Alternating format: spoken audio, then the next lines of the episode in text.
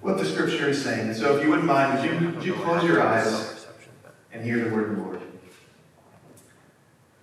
Revelation two, starting in verse twelve.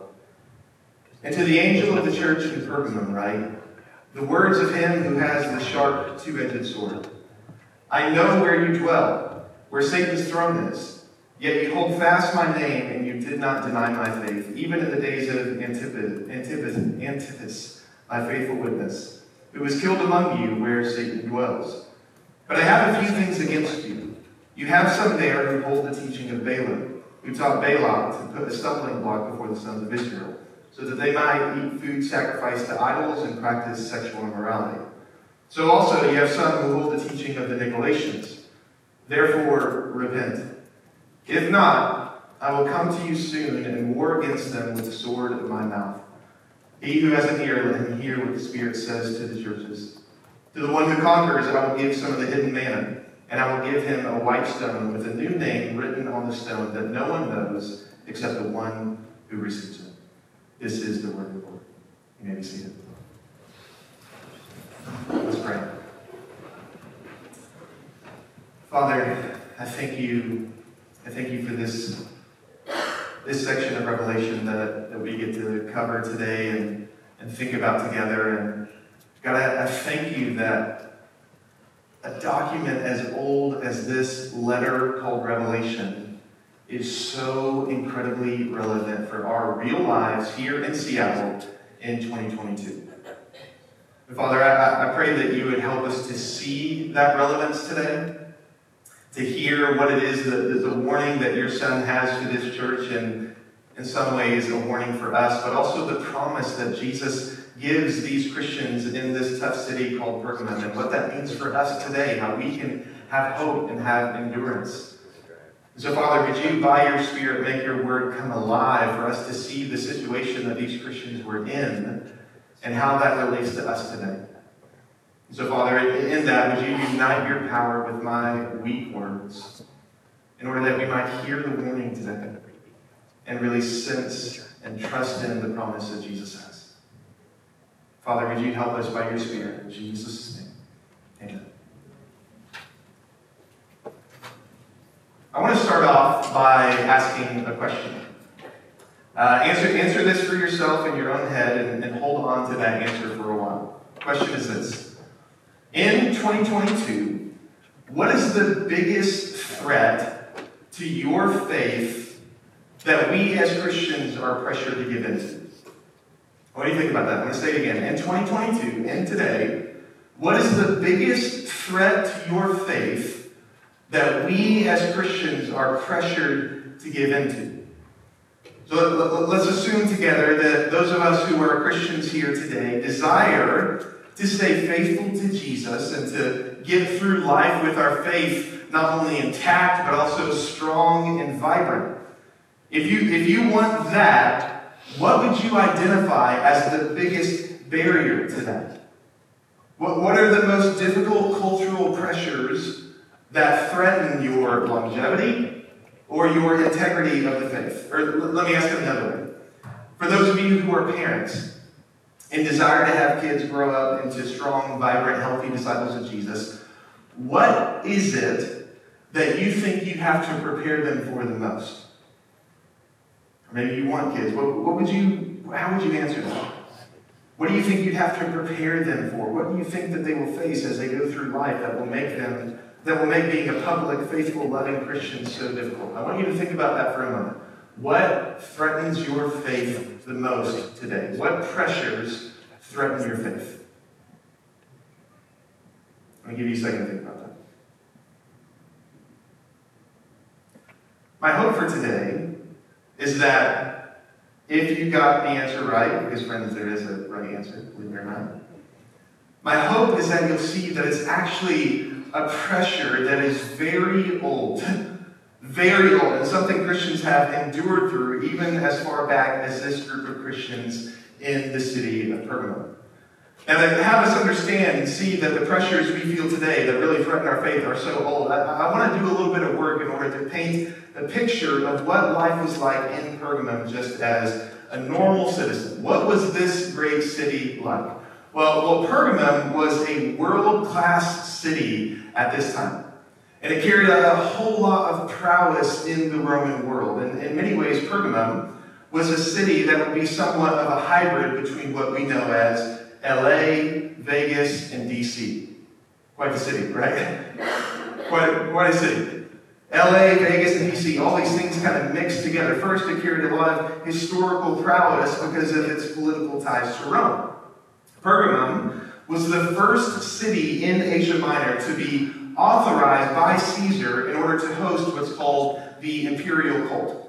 And so they, they built one of the first temples to Caesar Augustus and then later to another one named Trajan. Now, now if you remember back toward the beginning of this series, I talked about one of the main practices that was expected of Roman citizens was to demonstrate their allegiance to the reigning Caesar.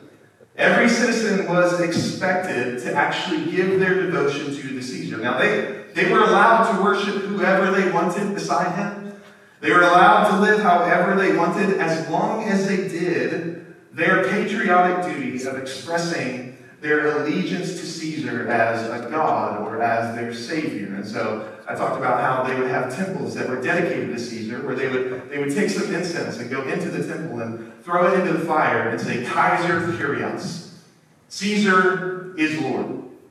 Every Roman citizen, no matter what you believe, no matter what religion you had, that was an expectation. And here, in the city of Pergamum, was one of those special places where this practice of imperial worship was a huge part of life, because it hosted one of the original temples to Caesar. But Pergamum didn't just have significance because of its political prowess or importance, but also because of the practices of daily life that catered to all things pagan.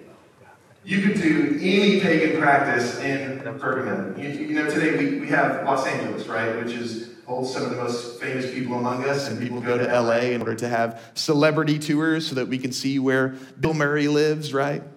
That's a vacation for us. How weird is that? Eat worship. Well, well, here in Pergamum, it was kind of like that. They had dozens and dozens of temples to pagan gods, and people from all over would, would come to the city in order to see where these pagan gods lived in the temples.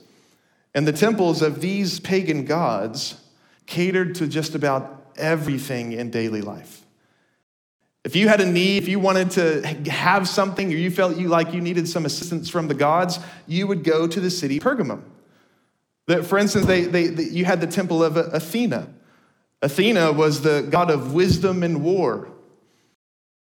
Maybe, maybe you had the need for wisdom. Maybe life was feeling a little complex. You didn't really know what to do. You didn't know what the next step was, and you needed some assistance from on high. Well, just hike on up to the temple of Athena and get the wisdom you need. You can have it. Or you could go to the temple of Dionysius. Dionysius was the pagan god of fruitfulness and wine. I expect many of us would pay homage to that temple.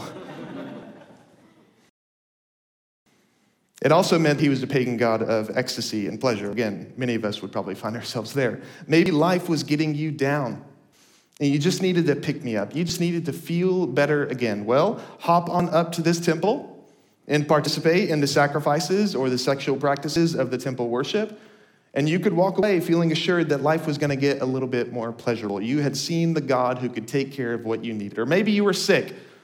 Maybe you were sick and you needed some healing in your life. Well, thankfully, you had the temple of Asclepius, which operated as kind of the functional hospital of the city. And you can go to this temple where the temple priest will give you a mild sedative, and lay you down in a temple with all the other sick people, and then while you're sedated, have snakes crawl over you in order to provide the healing that you need. No thanks, right? In fact, the symbol that we that we use for medicine today, called the caduceus, has two snakes wrapped around a scepter, and that symbolism comes from this practice in the temple of Asclepius. They believed that snakes had healing powers. Or finally, maybe in your life, you wanted a you, you wanted a direct line to the big guy himself, Zeus. The big one. Zeus was the king of Olympus, right? The god over all the other gods. Well, well, on the on the highest hill in the city of Pergamum, right next to the temple actually dedicated to Caesar, was the temple of Zeus. And if your life needed some heavy lifting from the king of the gods himself, just make a long hike up there and make a sacrifice to ensure that that your life was in good hands. It was in the hands of the king of the gods. What I'm trying to show is this. If you had any need, if you had any desire, you could have it met there in the city of Pergamum. Look, look no further. You found the city that can meet all of your needs and give you the good life that we're all searching for. Pergamum was the place to be. But as you can imagine, what the average Roman citizen saw as a golden city that could meet all of your needs, the Christians there in Pergamum had quite a different experience, right? Life as a Christian in Pergamum was difficult on all sides. Every, your whole life was under pressure if you were going to call yourself a disciple of Jesus. I mean, Jesus identifies this city, did you, did you see this in the text, as housing the throne of Satan. he, he literally says that this city is where Satan dwells. That doesn't sound like a good city for, for Christians to feel comfortable in, right? And I think Jesus is saying that this city has the throne of Satan, most likely because of the two temples that were on the highest mountain. Again, the imperial temple of Caesar and the temple to Zeus. These two highest temples Jesus associates with the occupation of Satan. So yeah, per- Pergamum was not an easy or a comfortable place to be a Christian. There was pressure. There was pressure on all sides. There was pressure from the imperial cult to worship Caesar as Lord. Again, Rome said that you could do whatever you wanted and worship whoever else you wanted as long as you included Caesar in your worship. And everyone accepted this except for the Christians.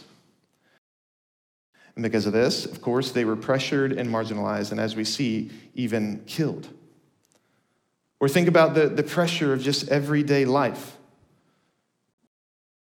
Everyone around you has their whole life revolving around some temple practice that would supposedly meet some needs that they have in their life, but you never show up to these temples. Everything that everyone else is doing, the thing around which their life is revolving, you do not participate. In other words, you, you didn't participate in what everyone else called a normal life. You're strange. Some saw you as reclusive for not participating, but also many of your neighbors would have seen you as dangerous.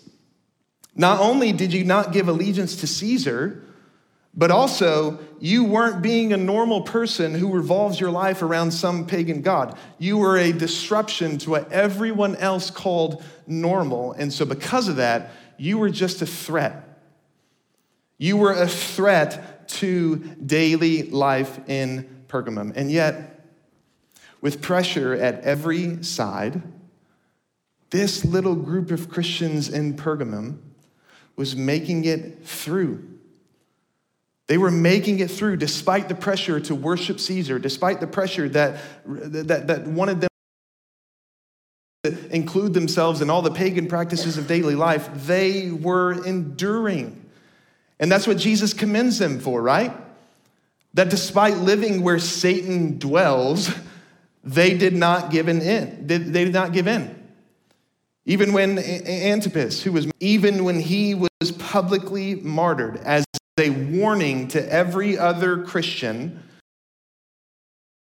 They all remain steadfast. They were witnesses to the public martyrdom of their leader in the city, and still they remained steadfast. This is a faithful group of Christians.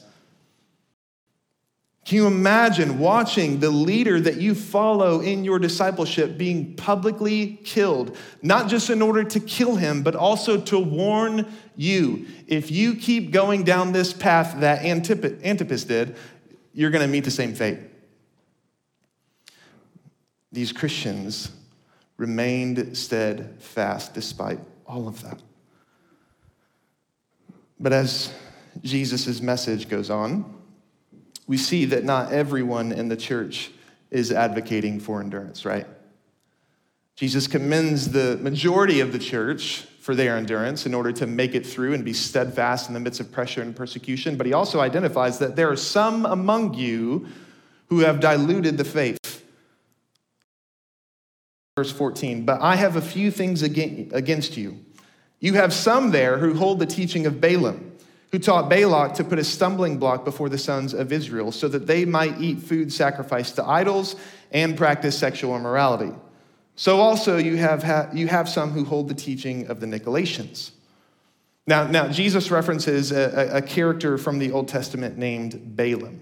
And Balaam was a, a pagan priest or prophet who was hired by a pagan nation in order to uh, first curse Israel so that they couldn't take over the land of the Canaanites. But if you read the story, Yahweh gets in the way and he's not able to curse the Israelites. And so instead of cursing the Israelites, he becomes a character who slowly seduces the Israelites away from their exclusive allegiance to Yahweh and actually gets Israel to compromise on their faith by mixing themselves in with the pagan nations and their practices. And so Jesus, by referencing Balaam, is warning the church in Pergamum that there are false teachers in their midst who are teaching them that an exclusive faith to Jesus is just unrealistic. It's just unrealistic. Don't be so exclusive. Instead of being so exclusive in your allegiance, just mix in some of the pagan practices of the city so that you can still be a Christian. Balaam didn't want the Israelites to not be Israelites. He just wanted them to mix in with all the other nations and into their practices. You can still be a Christian, but also, guess what? You can be accepted by your neighbors and not be so threatened by the authorities. And so Jesus points out that these teachers, they, they encourage eating meat sacrificed to idols and they promote sexual immorality. What in the world does all that mean? Well, well, Paul in First Corinthians takes on this problem of eating meat sacrificed to idols and actually says that it's okay as long as you purchase the meat in the market, marketplace rather than getting it straight from the temple practice. But what Jesus is showing here is that these false teachers are actually promoting full participation in the practice, Shown, shown also by the recommendation of sexual morality. These are Christian teachers teaching these things. This church has a problem from the inside.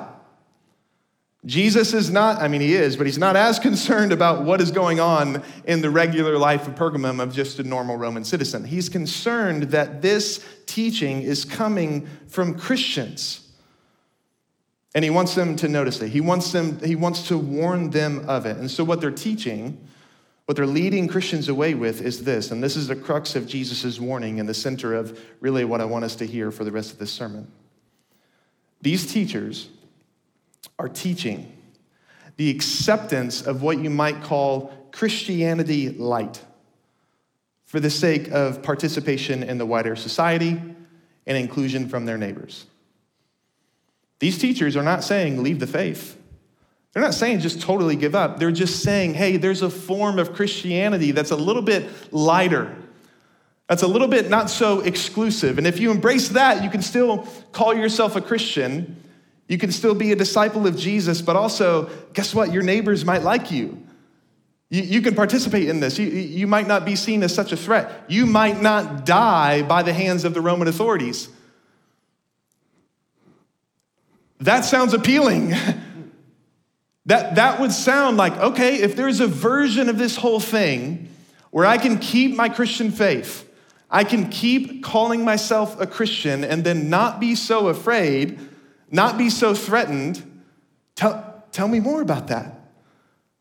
And Jesus steps in and says, no, as the one with the, the sharp two-edged sword, which references back to Revelation one about the sharp two-edged sword coming out of his, out of his mouth, the one who knows the truth. Jesus says, no, there is not a way. There is not a version of Christianity that you can call light so that you can just go on to do whatever you want and be accepted by your neighbors and not be so threatened by the authorities. Jesus steps in and warns, warns them and says, no. Specifically, the, these false teachers, they are advocating for Christianity light so that these Christians can still give some of their allegiance to the state and also participate in the normal first century life of pagan Pergamum. That's what these teachers are trying to get these Christians to do.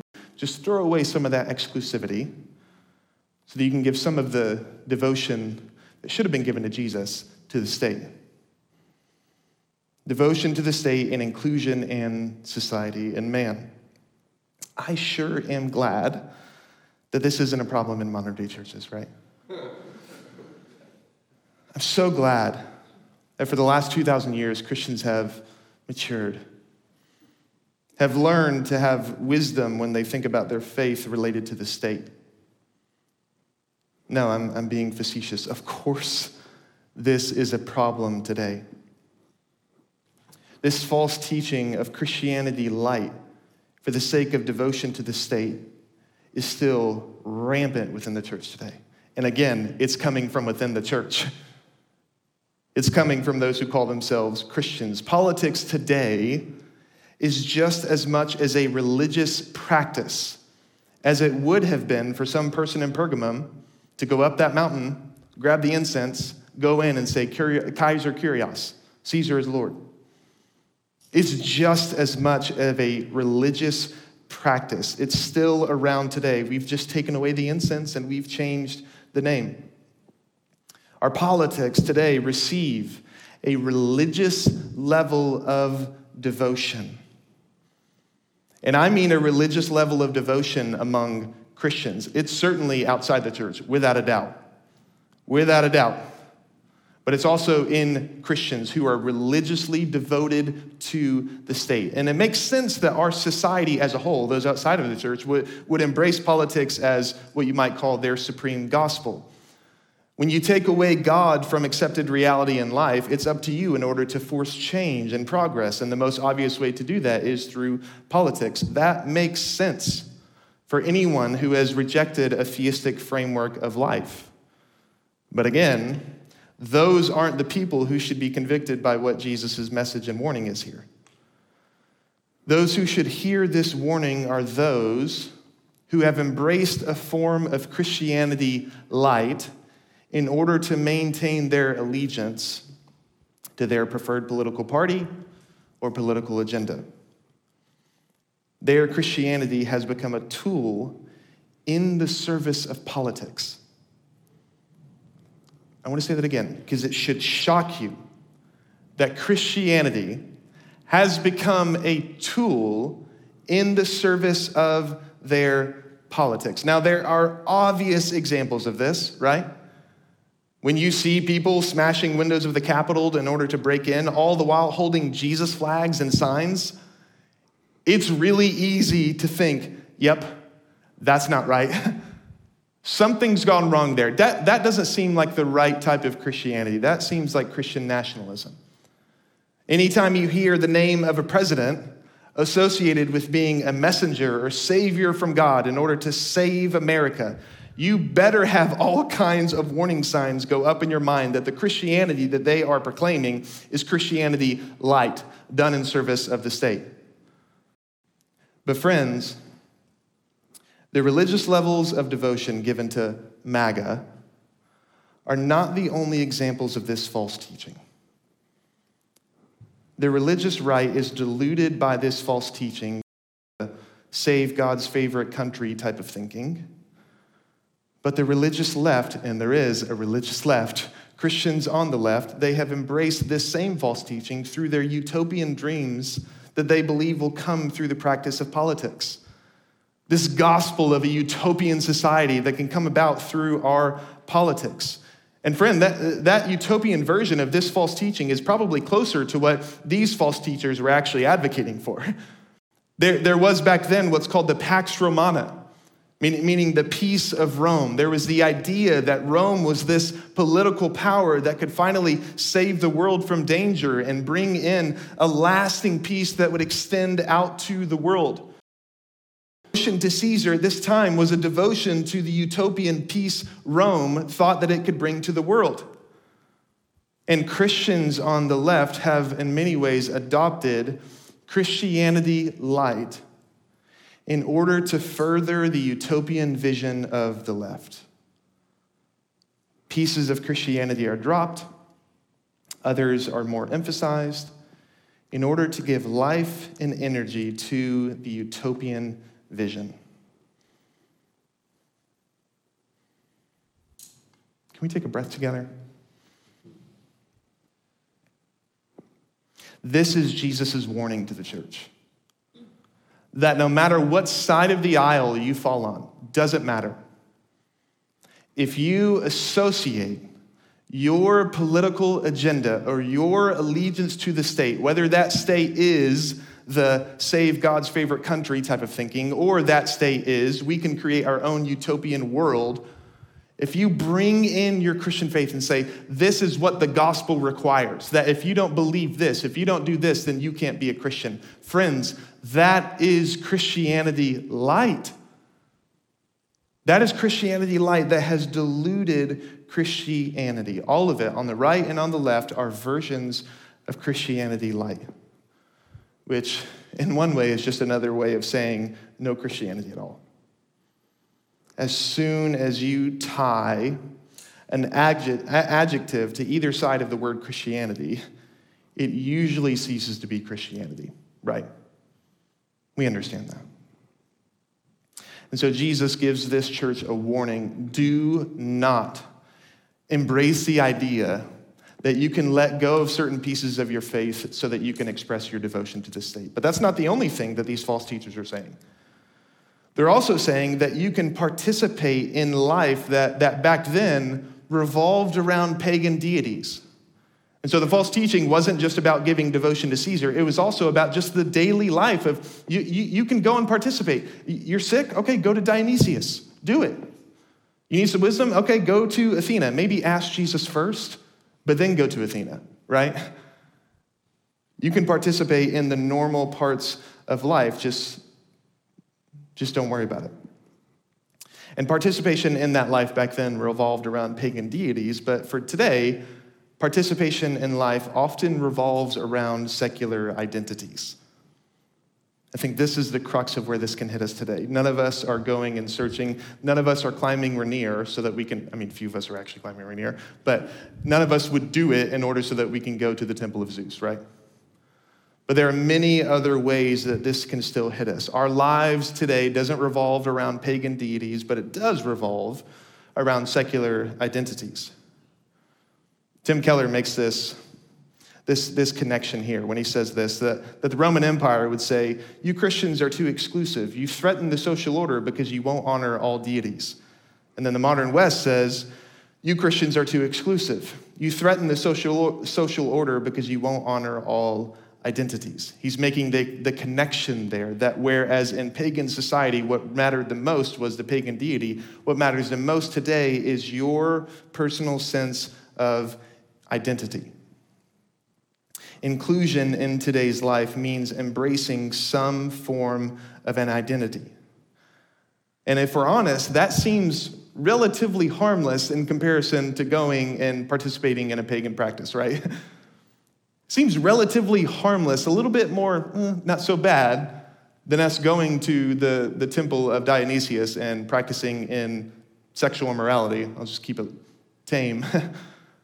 that, that doesn't sound so bad compared to that, right? That we can just form our own sense of identity. But friends, I, I, want, I want to warn you there because any time that we take up the task of molding our own sense of self, we are by necessity subjugating the identity that Jesus has given us already. Anytime that we include ourselves into the identity creation machine that is our culture, anytime we give that weight in our life, often what happens is that whatever we come up with on the other side of that machine usually ends up subjugating the identity that Jesus has already given us, which is another way of saying infidelity to Jesus. Anytime that we make something about ourselves or about our culture the most important thing about us, the thing around which we evolve, we're pushing Jesus out of the equation. And there are many today who would tell you that there is a version of Christianity light that you can embrace, that you can take up, so that you can participate in that identity creation machine. Now, I know that many of us do different things and we have a certain sense of ourselves. We all have some, we all have different identities that kind of cover the spectrum of who we are. It's not like there's just, oh, I'm just this and nothing else. But the question is, what, what are you most? What are you most? Are you most a disciple of Jesus? Or are you most whatever, fill in the blank? And it could be anything. I'm not just, I'm not just talking about sexual identity. I'm talking about parenthood. I'm talking about marital status. I'm talking about occupation and career, how you think about yourself, the thing that you would write down and say, this is the most important thing of who I am, or this is what I would want to be most true of myself. That's your core identity. And that's what your life is going to revolve around, which is why the warning here is that if there's anything there that would fill that blank other than Jesus, you're headed towards infidelity to Jesus, if not already practicing it. These, to go back to the question I asked you at the beginning, I think are the biggest threats to your faith making it in the long run. Now, there are many threats that we bring to ourselves, right? I'm talking about cultural pressures here. There are many things within ourselves that threaten our own faith, right? But I think these are the cultural pressures. These are the outside pressures that if you don't see them, if you don't see the warning of them, then I think eventually you're going to embrace this version of Christianity light. You'll be devoted to the state in whatever side of the aisle you want to with your own sense of self and actually subjugate what Jesus has already said about you. These are the big threats. But thankfully, Jesus doesn't just give a warning, right? He says, repent. And he gives a warning that if you don't repent, then for this church, he's going to come and set the record straight against these false teachers. But he also gives a promise that to the one who conquers, I will give some of the hidden manna, and I will give him a white stone with a new name written on the stone that no one knows except the one who receives it. Now that sounds like a wonderful promise, but also a mysterious one, right? It's like, what in the world does that mean? What's my name gonna be, you know? Anyone else think of that? What does Jesus know about me that I don't? I hope it's still Josh, it's a, it's a good name, so. Jesus knows better though. What, what this is, is that historically, at this time, anytime there was a big feast, which is why he brings in the idea of manna, anytime there was a big feast or a party, in order to get into that party, some of the more elite parties, they would often give out a, a, a white stone, which is basically your admission ticket. And so what Jesus is getting in here, what he's hinting at here is that there is a feast, there is something that's coming that I'm going to personally include you on.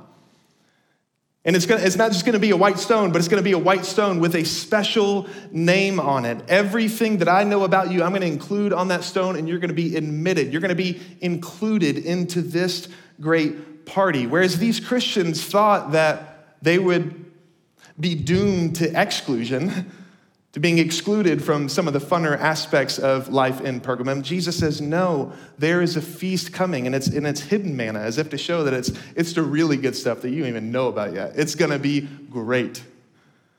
There, I will include you to the one who conquers, to the one who can for now endure some exclusion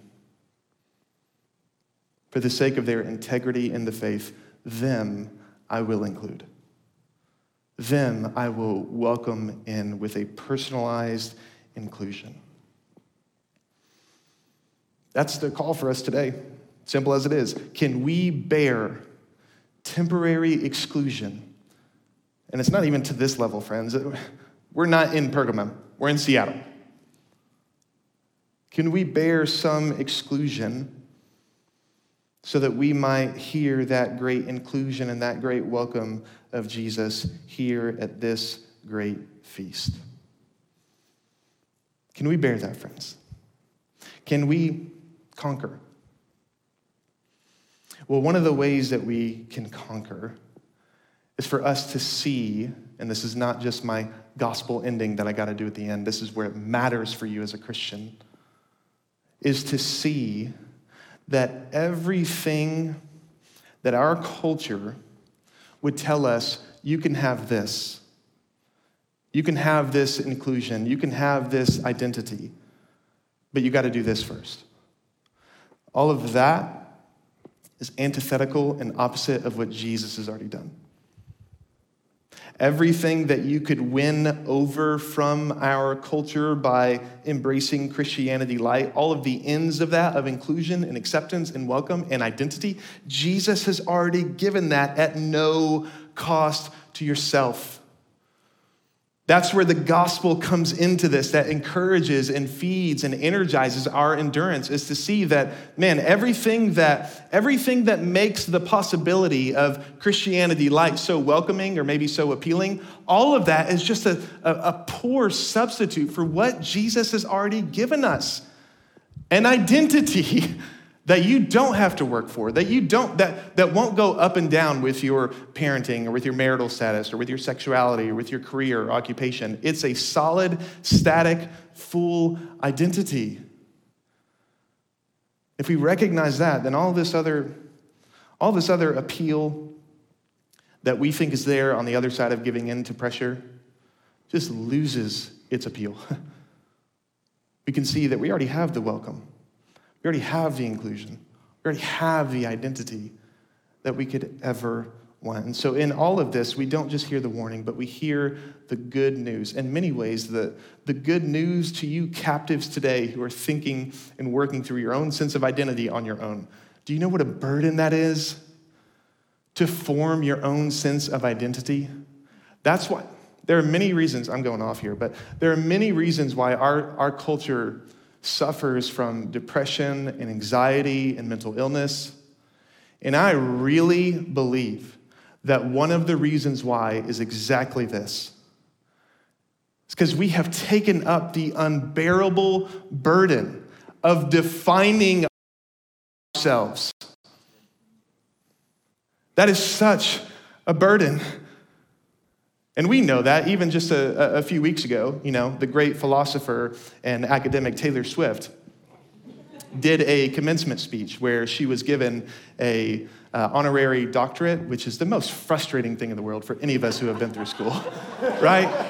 I love T. Swift, but she does not deserve a doctorate, okay?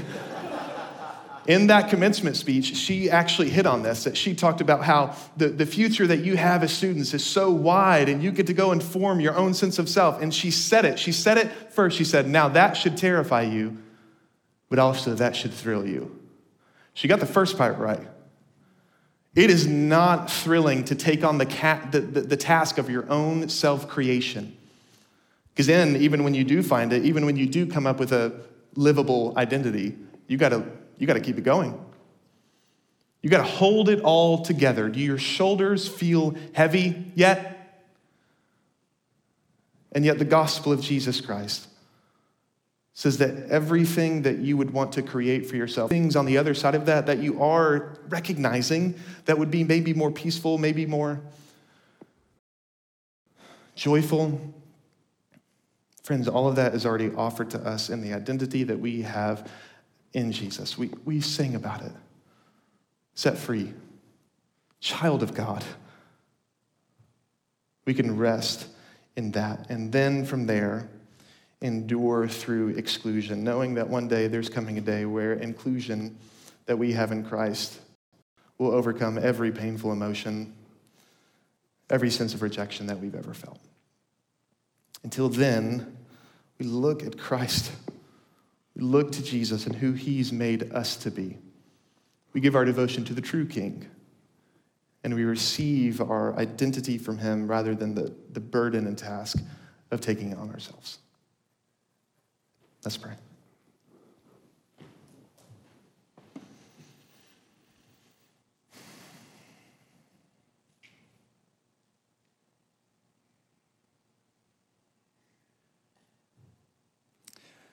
Father, again, I thank you that what this little church in Pergamum was going through two thousand years ago is so incredibly similar to, to what some of us feel today. Theirs was worse, without a doubt.